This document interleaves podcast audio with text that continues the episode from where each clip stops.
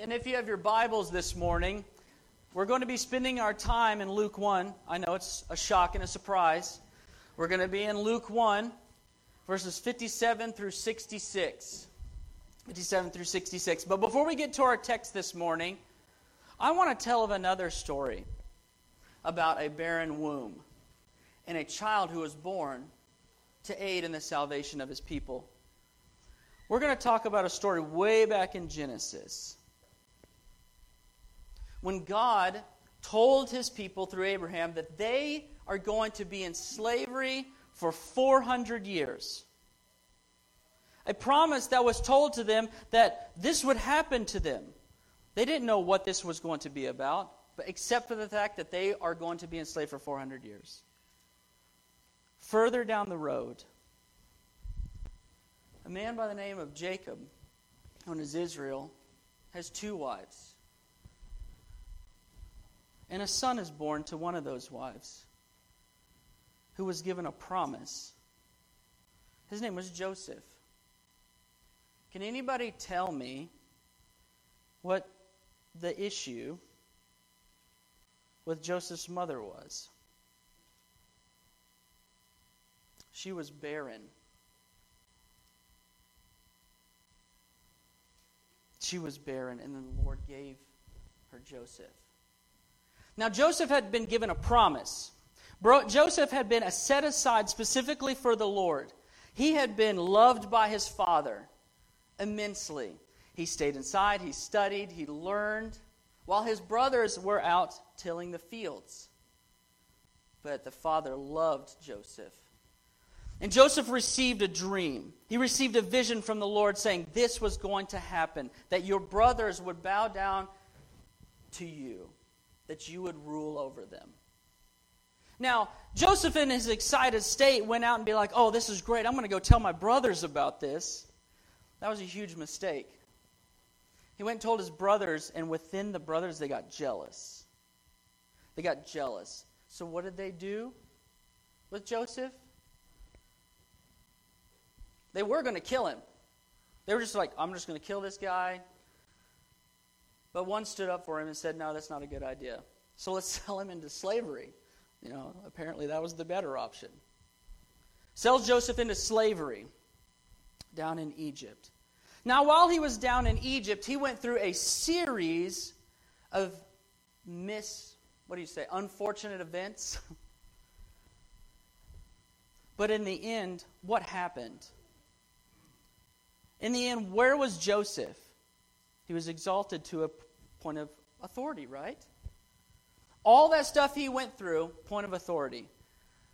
Now, why was it imperative that Joseph get the authority that he was given? Because what happened to the people, to his people, to his family, because of his appointment and authority? They were saved from where? A drought a barren land. Joseph was given a promise about something he didn't fully understand that came to in fulfillment of a promise that came way before. If it was, if it was me, my opinion is, is Joseph should have done what Zechariah did and just kept his mouth shut. But at the very end of all of it, Joseph said this what you meant for what? Evil, God meant for good.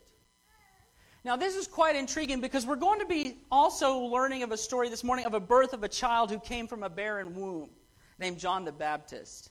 And that there was a purpose in that birth for the specific purpose of the people. That he would be the one who would come and usher in the, the Lord. He would prepare the way for the Lord for the sake of salvation of God's people. So let's go to our text this morning and observe the birth of John the Baptist. Starting in verse 57. Now the time came for Elizabeth to give birth, and she bore a son. And her neighbors and relatives heard that the Lord had shown great mercy to her, and they rejoiced with her. And on the eighth day they came to circumcise the child and they would have called him Zechariah after his father. But his mother answered, No, he shall be called John.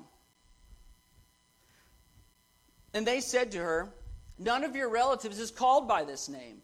And they made signs to his father, inquiring what he wanted him to be called. And he asked for a writing tablet and wrote, His name is John. And they all wondered.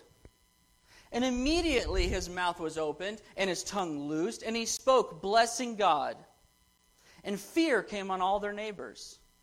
And these things were talked about through the, all the hill country of Judah, Judea, sorry.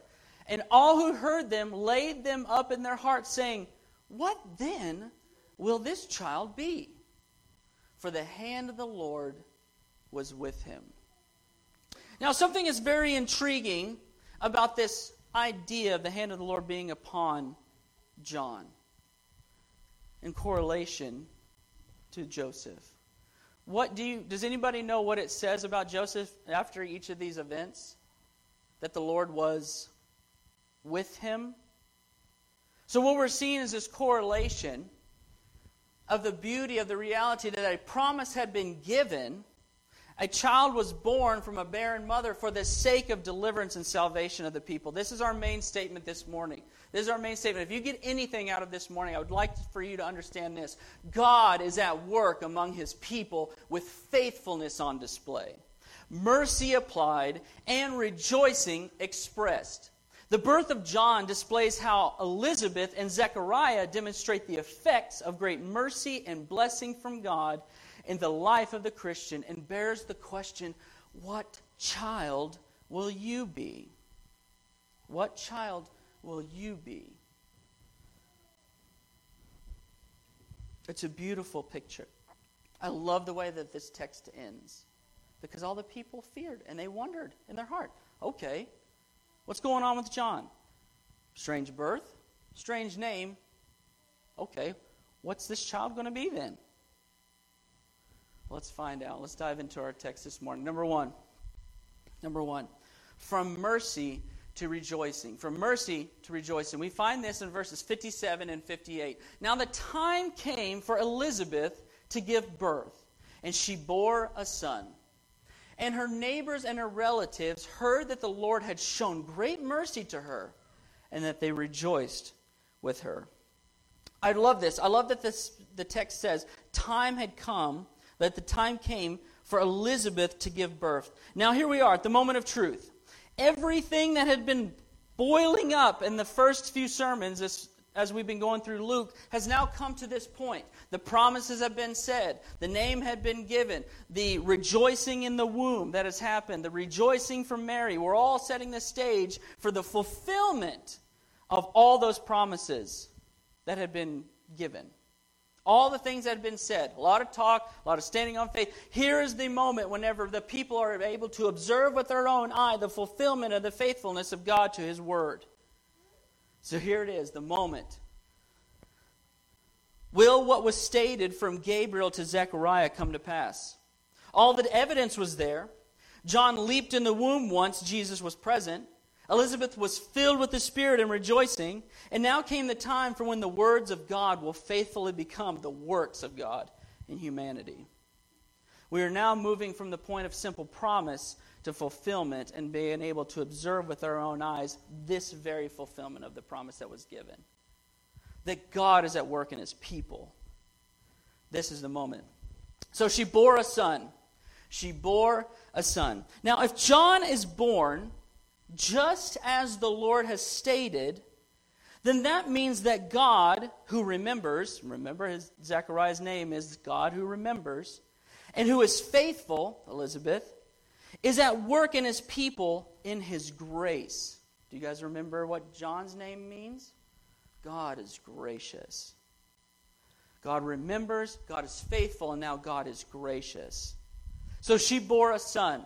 The fruit of the womb that was once barren has now come forth as a full display of the faithfulness of God to his word that he is gracious and that his grace is now going to be made known to all the people. What a beautiful child this is going to be. The silence is over. And we're going to see this later in full effect. The silence is over. They spent over 400 years sending petitions up, praying in the holy temple, to, petitioning to God, Lord, come save us. Lord, come save us. Lord, come save us. We are bound in bondage. We are enslaved to the Rome. We have been conquered over and over. Lord, come save us. And now, here comes a child. Now, this is not the child, he's the precursor. He's come to prepare the way. But it's a beautiful thing that he sent the forerunner ahead to make way the preparation for the child who is to come, to ensure that nobody's going to miss it. That the kingdom of God is coming and is now here, is what he will declare. The king is coming. So God has heard the cries of his people and he has responded. And now the only rightful response we shall see in this text is rejoicing. We see it a lot, and we're going to see it again next week with the rejoicing of Zechariah. Elizabeth had a reason to rejoice, though. She was a barren and aged woman. She had nothing but cultural shame upon her for her inability to have children. What would she have to offer? She received a blessing, not based on what she did for herself, but because of what God is able to do through her as an empty vessel. Hear me out right now. This idea is God is only going to help those who help themselves. Bunkus. What could Elizabeth do about her barrenness? Oh Lord, you know, if I just engage in this way and that way, maybe you'll bless me. Or if I do this, maybe you'll bless me with a child. She was barren. What is she supposed to do? She came forward was like an empty vessel. Do you notice that there's not a text in here that says anything about Elizabeth's response to the news? It doesn't say anything about her doubting it. It doesn't say anything about her, you know, questioning the mechanics. We're going to see her faith established as strong in this text. So much so she's even willing to defend it in front of the pressures of the crowd. What did she have to offer? Herself. Lord, I don't know what you're going to do, but here I am. So if the Lord says, I'm going to do this over you, you say, Lord, use me. Lead me however you see fit. What are we to offer? What do we have to offer? It's not like we meet the Lord halfway. So you may be thinking here this morning that you have nothing to offer to God, and that's right. You come forward and you're like, you know what? I got these skills and talents, so if you put them all together in this cool form, that's what I'm supposed to be. I have this talent, skills, God's given me this, therefore, this is who I am. No. The Lord's going to use you how He sees fit. You're merely an empty vessel that His glory may, be manifest in your life, and you get to participate and see it. Elizabeth had nothing to offer, but she got the blessing, didn't she not? She got the blessing. She didn't command it. She didn't do something to manifest this blessing. She just received it. All because of the sovereign will of the, of the Father. He said, I'm going to give you this as a blessing for your good pleasure, my good pleasure, and for my glory. How incredible is that? So you may be asking yourself this morning, you know what? I have nothing to offer for God, that there is nothing worthy in comparison to the glory that is the Lord. And you're right. But out of a barren womb, an older barren womb, would come a son whose name means God is gracious. If God can use a barren womb to bring about John the Baptist, we should present him with our everything, which is nothing in comparison. We are but barren lands whose thirst is for the uh, whose thirst is great for the Lord and for the living water. We come to him in complete trust and dependence, and through that majesty of the glory of God is seen through our lives. When we lay down the thoughts that God should use us because what we have to offer, we become the mechanic by which God can work rather than watching God work through us a barren land to bring about great things and great fruit. You know what's intriguing? You may be asking yourself this question God can't use me because. God can't use me because I didn't go to seminary. I didn't go over here and do this. I don't know the language of that place that you're calling me to, Lord. I can't do this because I'm not skilled. What if I don't know what to say? What if I don't know what to do? I don't have the strength for this. Sound a lot like Zechariah. All right, Lord. I know you made a promise. I know you called me to something, but I'm setting up limitations. Sometimes we just need to be quiet. Which is what I find fascinating that Zechariah was shut up. Because he couldn't engage anymore with his mouth and just watch the miracle happen. And we're going to see later what the first thing he does with that mouth when it's loose. What he should have done in the first place. So I don't want you sitting here asking yourself, I can't do that, Freddie. I can't help lead that. I can't teach that. I can't go to this country. I can't witness to these people. You're right, you can't. But there's one who can work through you to make sure it happens. Who's one who says he's going to give you the strength to do it, that he said he preordained good works for you to do, that you do what in them? We're going to see that text later, that you just walk in them. Oh, I don't know how to preach. Oh, good. We don't either. We talk about it every single week.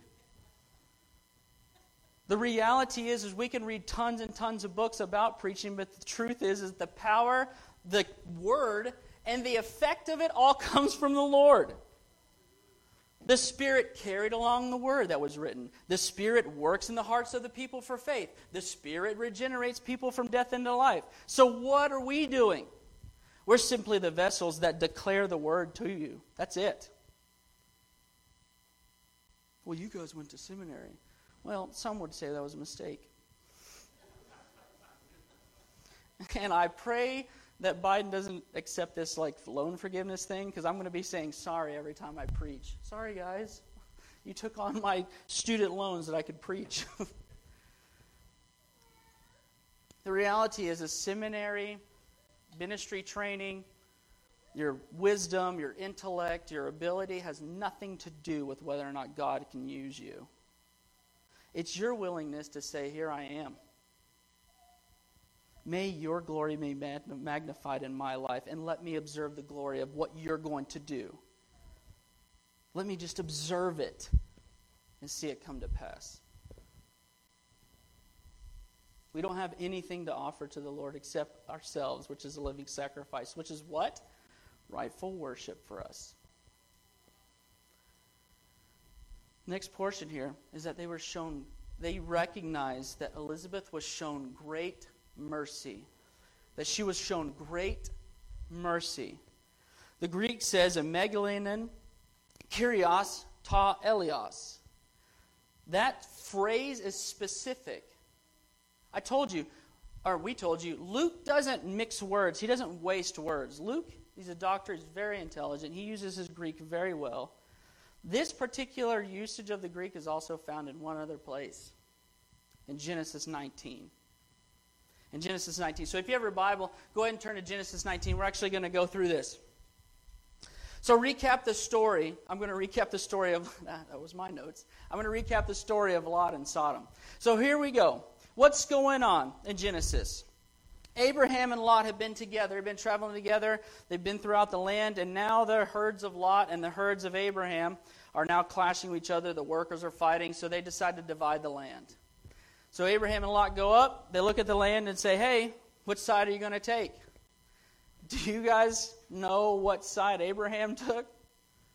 The barren land. Hmm, interesting. Lot took the fertile land. So Lot took him and his family and his herds, and they went to the fertile land, to the east, to a place known as Sodom. And that's where he resided. Now, Sodom and Gomorrah had become so wicked that in the Old Testament, whenever a place becomes abundantly wicked, it says that the land is cursed and tainted. It means it's so bad that nothing good can come from it. Okay? So this is what's going on. Sodom and Gomorrah has just gone off the deep end. Wickedness is abundant. Something very interesting happens. Rather than the Lord just judging Sodom and Gomorrah, what does he do first? He goes and tells Abraham, Hey, this is what I'm going to do. I've heard the cries of the people, and this is what I'm going to do. Why is that? Can anybody find a word on what that would mean? Grace and mercy. he gave the forerunner a heads up about what was about to happen to that place. And Abraham was utilized as a mediator between God and his cousin. Because what did Abraham do? Oh Lord, you know, if this many people are righteous, will you forsake, you know, would you not do this? Yes, if so many people. And he kept going on and on and on. Essentially, he just came down to the point of like, all right, I'm going to plead for Lot. So, what does the Lord do in his wonderful mercy to Lot and his family, who have chosen to go to Sodom? He sends a messenger to Sodom to let Lot know hey there, just want to let you know destruction is coming. And you and your family need to get out. What is that? That's mercy. Lot and his family didn't deserve it. They didn't do anything to merit it. As a matter of fact, they were in that land. But out of the abundant mercy of the Lord, as Abraham was a mediator, here come the messengers to declare what was going to happen. So let's dive into the text. Let's dive into the text. Let's find out what happens. Genesis 19, starting in verse 15. As morning dawned, the angels urged Lot, saying, Up! Take your wife and your two daughters who are here, lest, oh, this is awesome, lest you be swept away in the punishment of the city. The messengers came and say, Look, if you don't abide in this thing, you're going to be swept up in judgment. If you don't believe the word of the Lord, you're going to be swept up in judgment. Verse 16. But he lingered. what in the world? Mercy came to Lot and he lingers. He's like, well, I don't know. You know, we have our family here. The kids are going to a really good school. You know, my business is popping. We can't up and leave now. He lingered. So, what did the angels do? The men seized him and his wife and two daughters by the hand, the Lord being merciful to him. So, this is what mercy looks like. Uh, I know that you're trying to make excuses right now, but let's go. Do you know what it's like whenever the gospel impacts your heart and faith comes upon you? Did you decide that just out of all of your wisdom of the scriptures? No. The Lord says, Let's go. You're mine. Ask Paul. He was on his merry way. The Lord said, You're mine. They seized him, them, them by the hand. The Lord being merciful to him. That's that phrase there, being merciful to him. And they brought him out and set him outside the city. And as they brought them out, one said, Escape for your life. Do not look back or stop anywhere in the valley.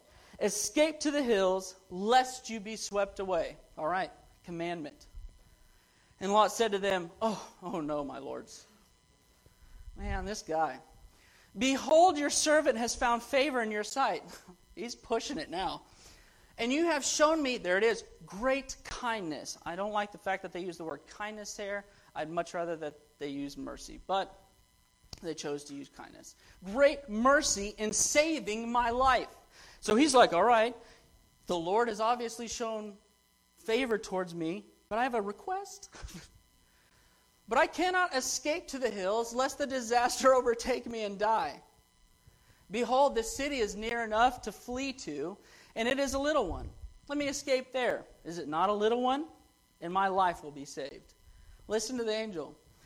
He said to him, Behold, I grant you this favor also, that I will not overthrow the city of which you have spoken. Escape there quickly, for I, cannot do, I can do nothing until you arrive there. Therefore, the name of the city was called Zoar, which means little. Which means little. So, in the midst of all of this, the Lord had shown great mercy by sending his messengers to Abraham. Abraham receives it as a mediator, pleads to the Lord that the salvation of his family would come about. Therefore, the messengers go into the city and endure some crazy stuff. I'm not going to say it. You can read it for yourself. They endured some crazy stuff, and the Lord was still merciful in getting them out. Even when he lingered, said, Let's go. Okay? That's what it means to be shown great mercy. Now, this is very intriguing. We all have been shown great mercy. The messengers of God were sent into Sodom to warn Lot and his family that they may be saved from the destruction that was to come. We too carry the message of God through the preaching and witnessing of the gospel. We are now his ambassadors, been saved by Christ Jesus, that we now go, therefore, and make disciples, baptizing them in the name of the Father, Son, and Holy Ghost. Everyone. Teach them the commands that I have given you, and I will be with you always to the end of the age. We go. We have that commandment to go.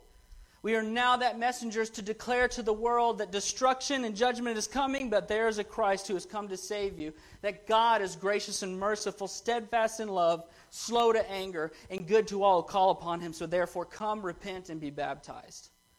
We carry that message. John carried that message. He was the forerunner to Israel and Jerusalem who would come and declare, Repent, for the kingdom of God is here. Repent and be baptized to make way for salvation. We too go and spread that message. Listen to Hebrews 9. This is the message that we all know, and this is the message that we carry. And just as it is appointed for man to die once, and after that comes judgment, so Christ, having been offered once to bear the sins of many, will appear a second time, not to deal with sin, but to save those who are eagerly awaiting for him we bear that same message. Listen, person, listen, man, woman. God is righteous. God is holy. We are not. We have sinned, deserving judgment. We see this judgment coming to pass that we're going to die. But there is salvation. His name's Christ Jesus we are those same messengers. So, whenever it was beckoned unto Elizabeth that they rejoiced because they realized that she had been shown great mercy, that's what we're doing when we go uh, preach the gospel to people. They may have never heard it, their life on the direction of destruction and death, but here you are. I've prayed for you. There's life found in Christ. Let's go. We do the same. So they rejoiced with her. Next portion in Luke. They rejoiced with her. Why? Why did they rejoice with her? Now, from the outset, you'd be like, well, obviously, she had a baby, they're all rejoicing. I think it goes a little bit further than that. Let's continue on. So the Lord has fulfilled his word. It's not the fact that Elizabeth simply bore a child, it is the fact that she couldn't and now she did. and before she ever did, there came a promise to her that this was going to happen. And the Lord was faithful to his word. So, what does that mean? The fruit of God remembers and God is faithful is God is gracious. So, if that came to pass, what does it say about the child who is to come after John. We see what happened with John. What about the promise to Mary? Who is he going to be? God is showing grace to his people by sending them a messenger who will declare the kingdom of God and who will be great before the Lord. So, why are the people rejoicing? I can only imagine that it is because Isaiah 9 is ringing through their heads. Let's read Isaiah 9. This is what's ringing. Wait a second. The Lord is coming. A child's Isaiah 9. The people who walked in darkness have seen a great light. Those who dwelt in the land of deep darkness, on them has light shone. You have multiplied the nation. You have increased its joy. They rejoice before you as with joy at the harvest. Why are they rejoicing? As they are glad when they divide the spoil. For the yoke of his burden and the staff for his shoulder, the rod of his oppressor, you have broken as on the day of Midian. Where are their hearts and minds at? For every boot of the tramping warrior in battle tumult, and every garment rolled in blood will be burned as fuel for the fire. For to us a child is born, to us a son is given, and the government shall be upon his shoulder, and his name shall be called Wonderful Counselor, Mighty God, Everlasting Father, Prince of Peace. Of the increase of his government and of the peace there will be no end. On the throne of David and over his kingdom to establish it and to uphold it with justice and with righteousness from this time forth and forevermore. The zeal of the Lord of hosts will do this. They are rejoicing because there's a son coming a king is coming. John is the precursor, the messenger to announce the king's come. So they are rejoicing because if God is faithful in this promise and this very thing to Elizabeth and to Zechariah, what does it say about what God is going to do for Mary? Number two. His name is John. Now the question comes up. This is where the question begins. The Lord has done a marvelous work in the lives of Zechariah and Elizabeth for the sake of his people. And what will Zechariah and Elizabeth do with this marvelous work? Will they give glory to God or to themselves? Here's a moment here. Let's go to the text. And on the eighth day, which was custom for them to be included into the covenant, and on the eighth day, they came to circumcise the child. And they would have called him Zechariah after his father. But his mother answered, No, he shall be called John. And they said to her, None of your relatives is called by this name. And they made signs to his father. So let's just get this straight. Some people thought he was deaf and mute, and I think some people just automatically assumed since he was mute that he must have been deaf too. So they're like, "Hey, name name of the child, so they made signs to his father, inquiring what he wanted him to be called. And he asked for a writing tablet and wrote, His name is John. And they all wondered. They all wondered. Would have called him Zechariah.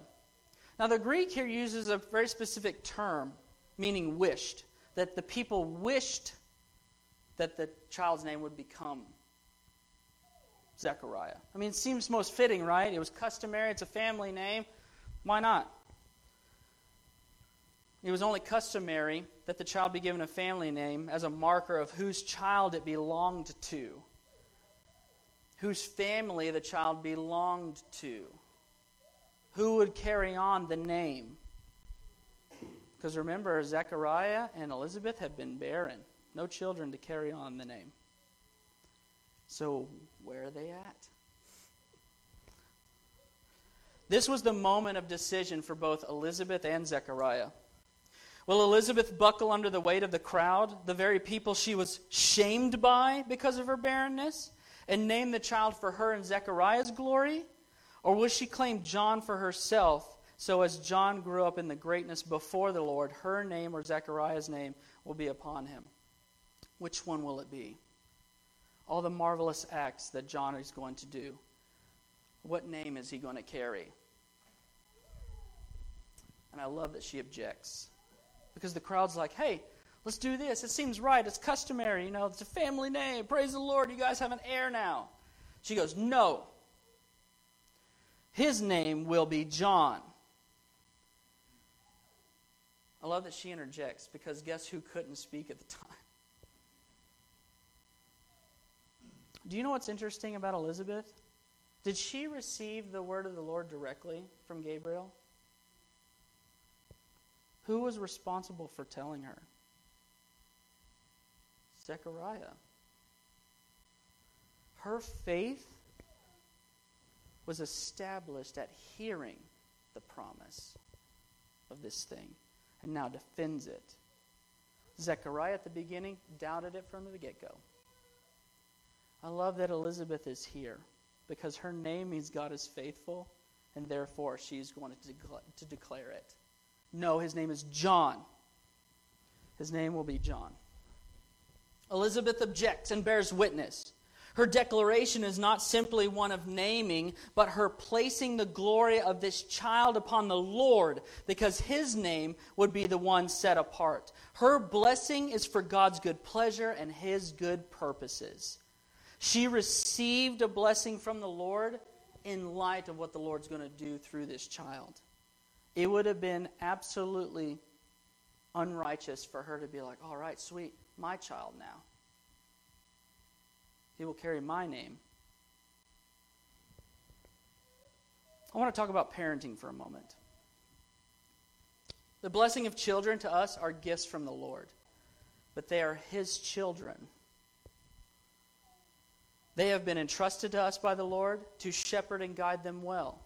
All too often, we seek to raise them up in the way we think they should go professional ball player, doctor, lawyer, hopefully not streamer. You know, if some of y'all out there, it's not a real job. Um, don't inspire them to do that. You know, you have big plans for your child. And a lot of times, as soon as the child's born, you're like, oh, yeah, glorious and wonderful this child is going to be. He's going to grow up and he's going to do this. You start making plans, right? Start naming and thinking about all the cool stuff. Oh, maybe he's going to be a ball player like me. You know, I can play ball. You know, you start characterizing all this stuff from the get go. And we seek to create our children in our image. We've been given a blessing, and we're like, all right, thanks.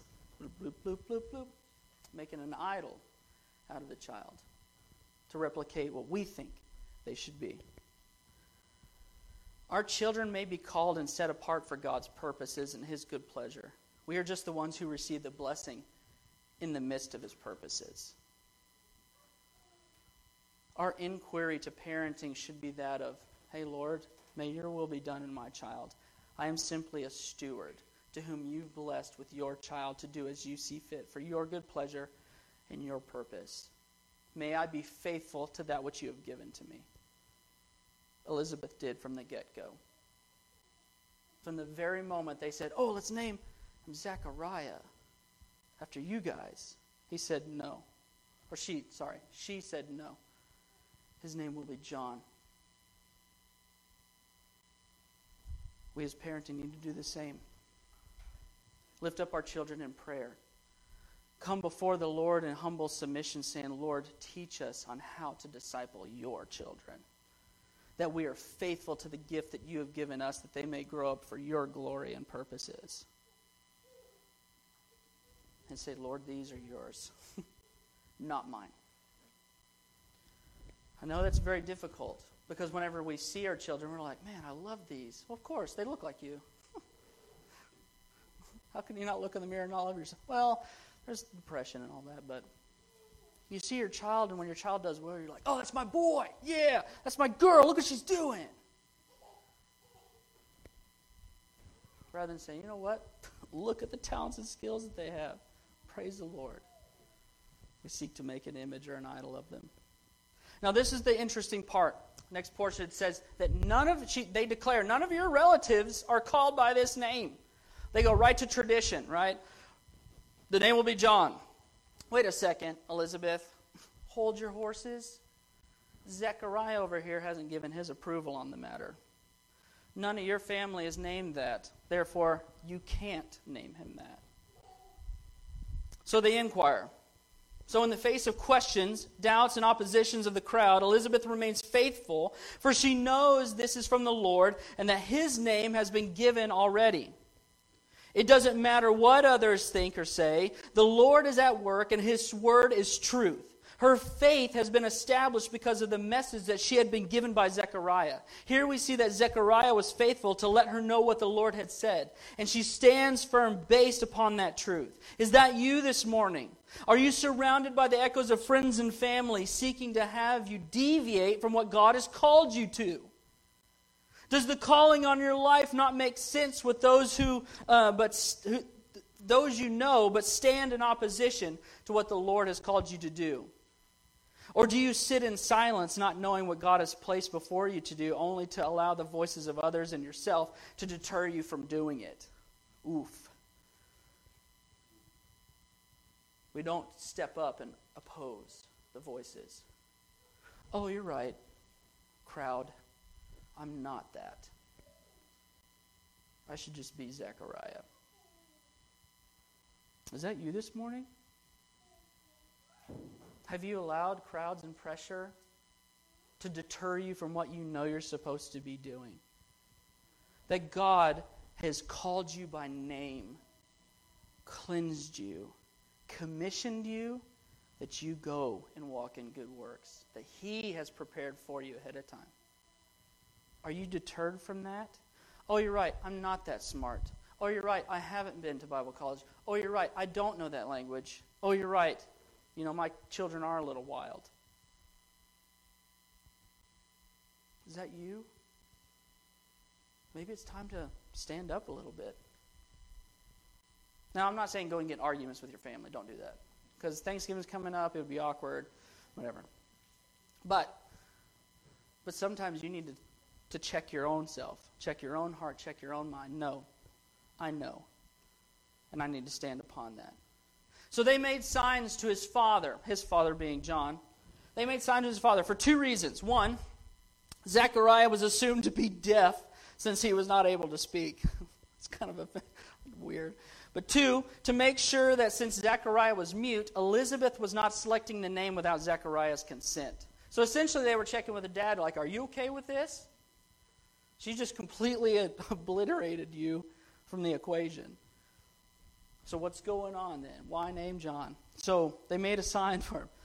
So, they hand him a tablet. Now, this is the moment, okay? I want you to feel the pressure of Zechariah.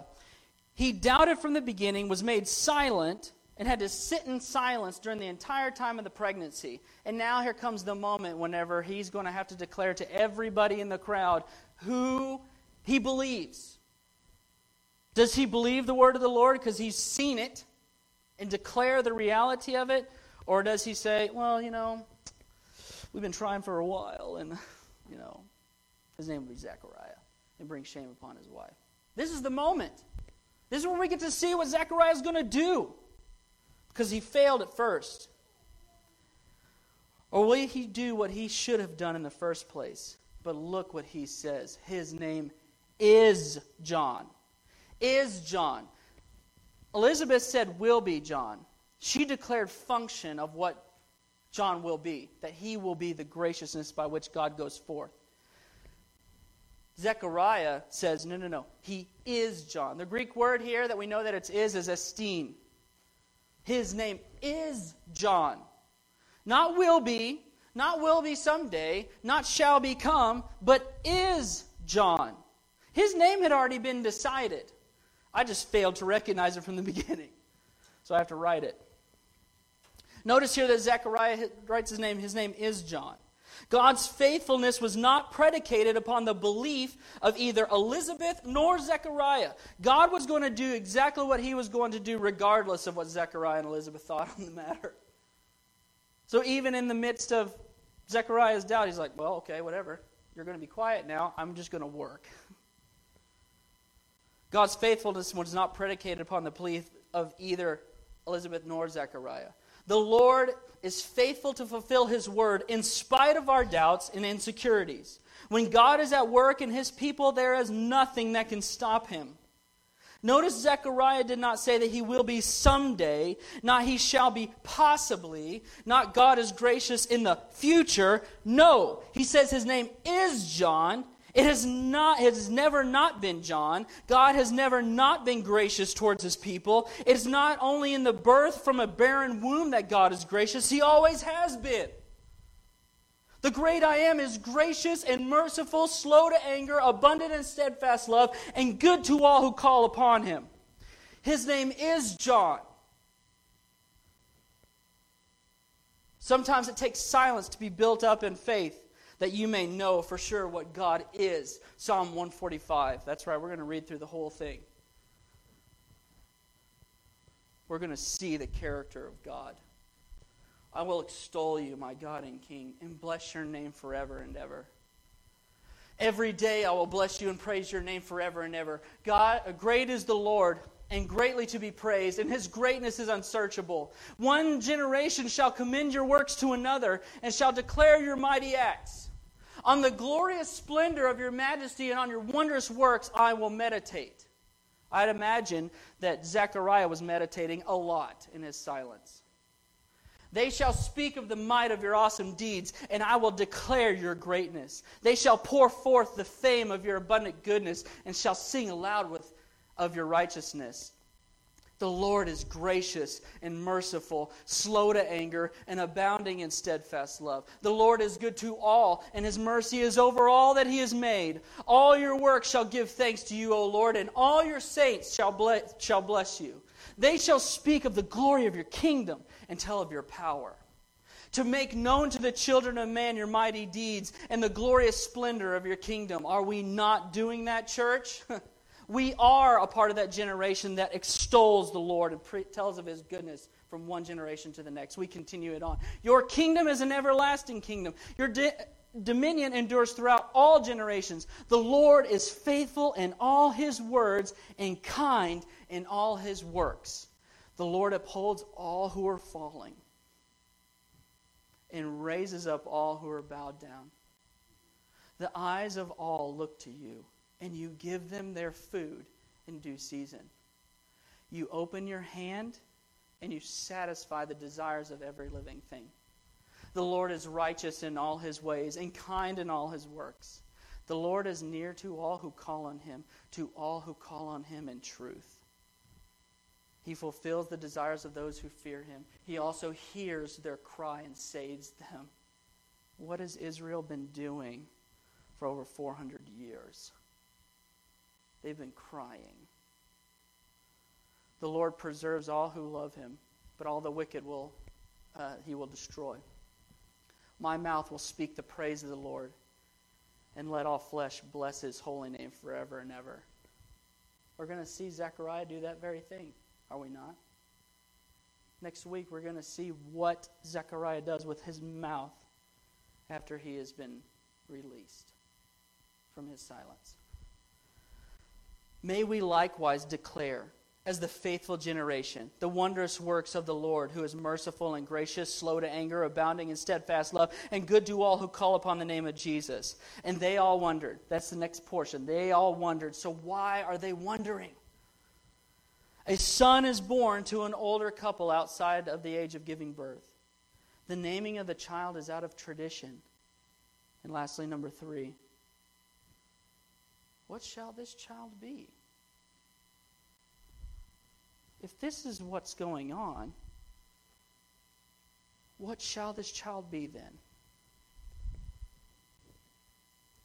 Verses 64 through 66. And immediately oh, his mouth was opened and his tongue loosed, and he spoke, blessing God. And fear came on all the neighbors, and all these things were talked about through all the hill country of Judea. And all who heard them laid them up in their hearts, saying, What then will this child be?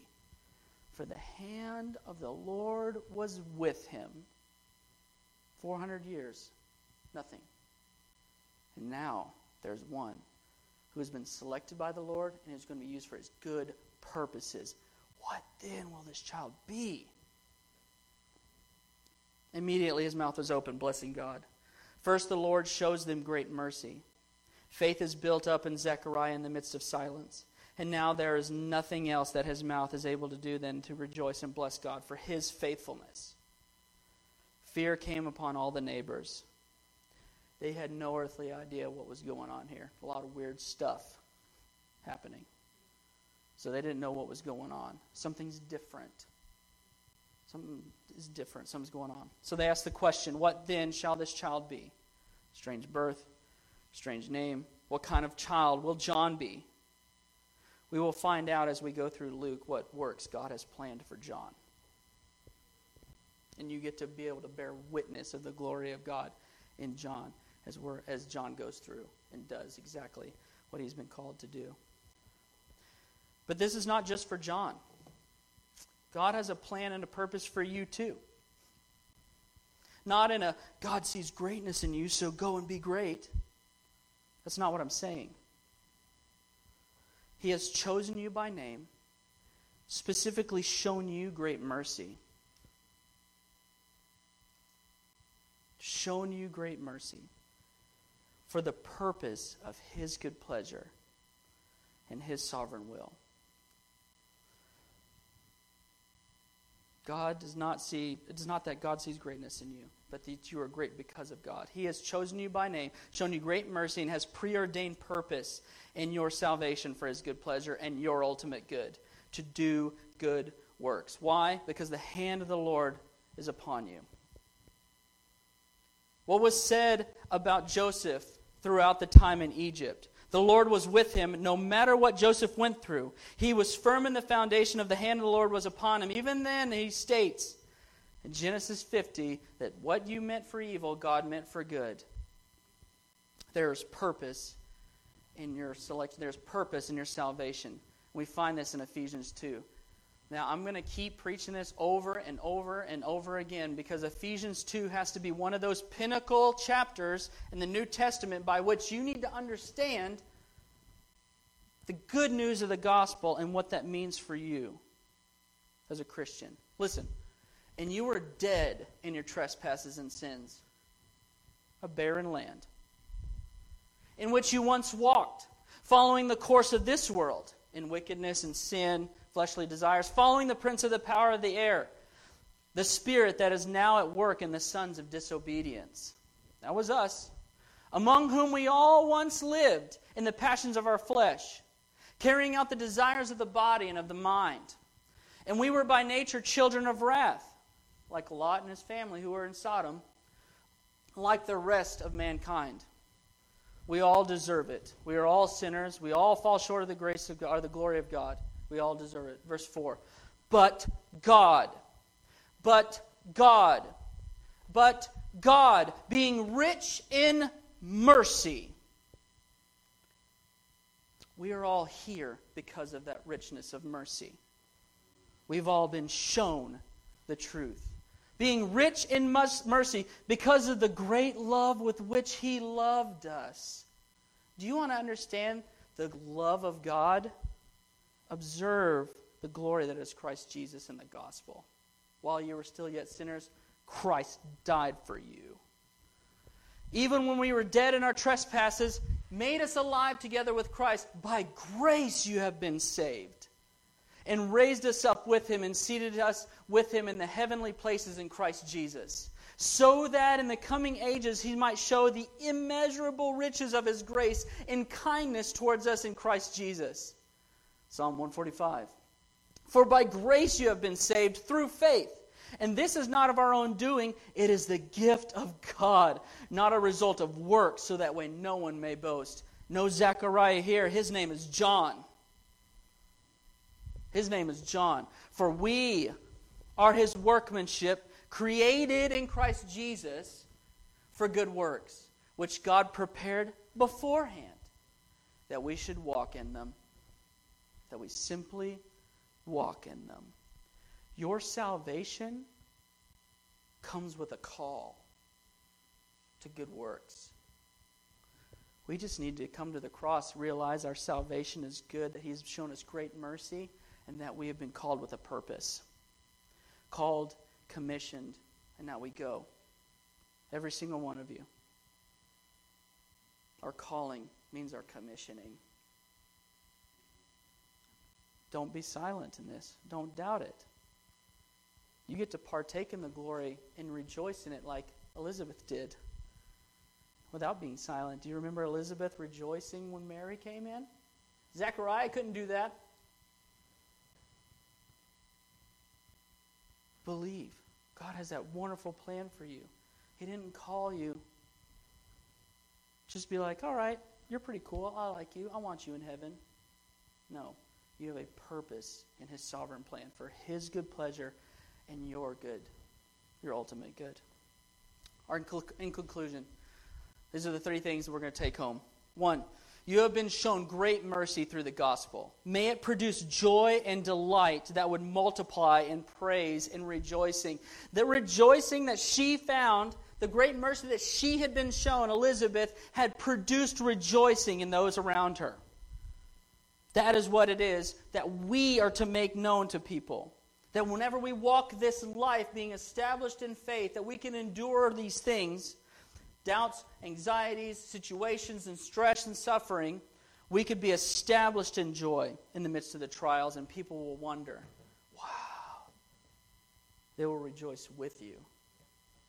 Number two, God has called you by name for his good pleasure. You have been elected by God in his mercy and grace to live a life of good works, which he prepared for you ahead of time. God is at work in you, both to will and to do. He who began a work in you will complete it, even the moments of doubt and silence. Faith is not predicated upon your ability to maintain, but upon a one who has promised. Amen to that. It's not predicated on you bearing the strength, predicated on the one who made the promise in the beginning. And he is faithful. His speaking is his doing. And lastly, what child will you be? One of silence or one of witness? Does your life look different in such a way that would cause others to wonder at the hand of God in your life? This should be our prayer this morning. Lord, take my life and let it be consecrated, Lord, to Thee. Our parents may have given us a name, but we have a new name, the one by which we're called by, commissioned by, to go and do good works. So take my life, Lord, and let it be. May that which I do not bear my name to others. No Zechariah here.